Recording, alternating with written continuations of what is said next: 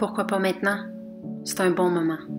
Quel bon moment pour définir tes objectifs, travailler sur toi-même, travailler sur tes habiletés.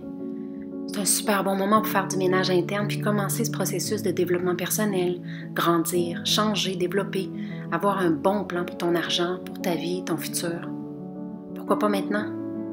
Si tu maximises les quatre-vingt-six mille quatre cents secondes qu'on a tous les jours, tu vas vivre comme tu veux vivre, tu vas avoir ce que tu veux avoir puis tu vas être ce que tu veux être. Tu peux avoir plus que ce que tu as parce que tu peux devenir plus que ce que tu es. Si tu restes comme tu es maintenant, tu vas toujours avoir ce que tu as. Mais si tu es prête à faire des changements, les prochaines cinq années de ta vie peuvent être totalement différentes des derniers cinq ans. Si tu ne changes pas, les chances sont élevées que les prochaines cinq années vont être les mêmes que les dernières. Pour que les choses changent, tu dois changer. Pour que les choses s'améliorent, tu dois t'améliorer. Ce n'est pas ce qui t'arrive qui va déterminer ton futur, c'est ce que tu fais avec ce qui t'arrive. La direction que tu prends détermine ta destination. Des fois, il faut juste faire un petit changement dans notre direction pour arriver à une nouvelle destination dans six mois, dans deux ans, dans cinq ans, dans dix ans.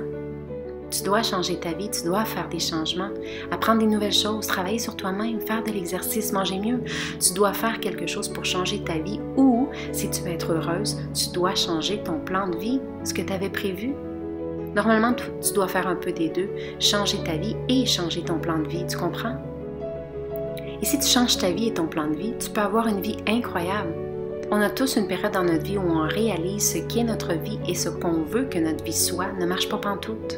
Il y a des moments comme ça, mais si tu blâmes tout ce qui est autour de toi, ta vie commence à être difficile et triste. Tu commences à angoisser, tu tombes en dépression. Si au contraire, tu changes, toi, à l'intérieur, ta vie peut devenir vraiment incroyable. Le fait que tu ne sois pas heureuse n'a rien à voir avec ce que tu as et ce que tu n'as pas. Le fait que tu ne sois pas heureuse, c'est que ta vie ne correspond pas avec ce que tu penses qu'elle devrait être. C'est super simple. La manière que tu utilises les vingt-quatre heures que tu as par jour détermine comment tu vis. Si tu veux que ton futur soit beau, tu dois devenir belle. Puis je te parle de l'intérieur, là, pas de ton physique. Si tu veux que ton futur change, tu dois changer. Si tu ne changes pas, les prochaines années de ta vie vont être pareilles comme les dernières. Pourquoi pas maintenant? Quand tu trouves le sens et l'objectif de ta vie, tu vas immédiatement reprendre ton pouvoir.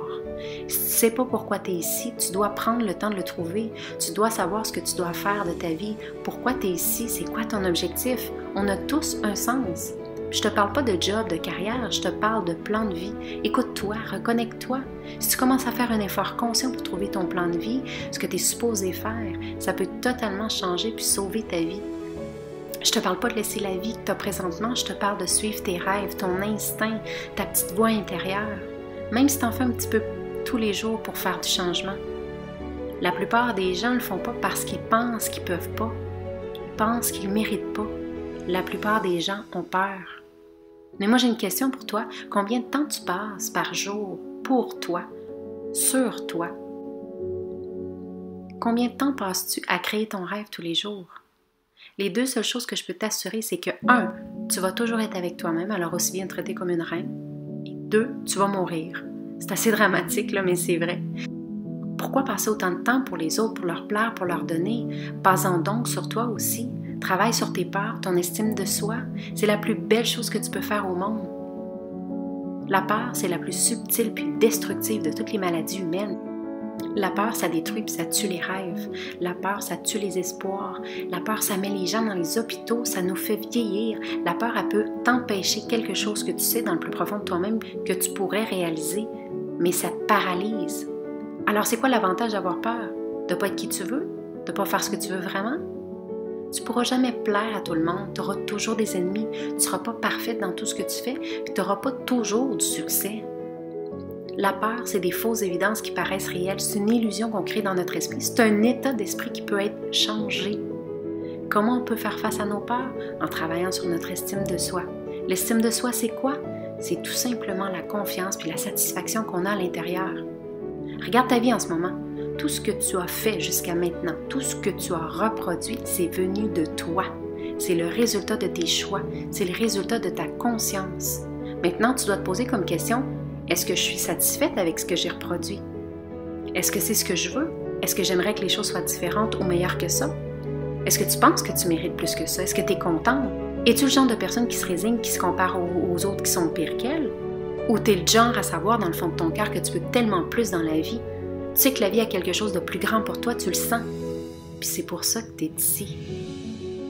Comment tu arrêtes d'avoir peur? Comment tu deviens plus forte à l'intérieur? Comment tu peux solidifier ton estime personnelle? Tu dois simplement commencer par la base.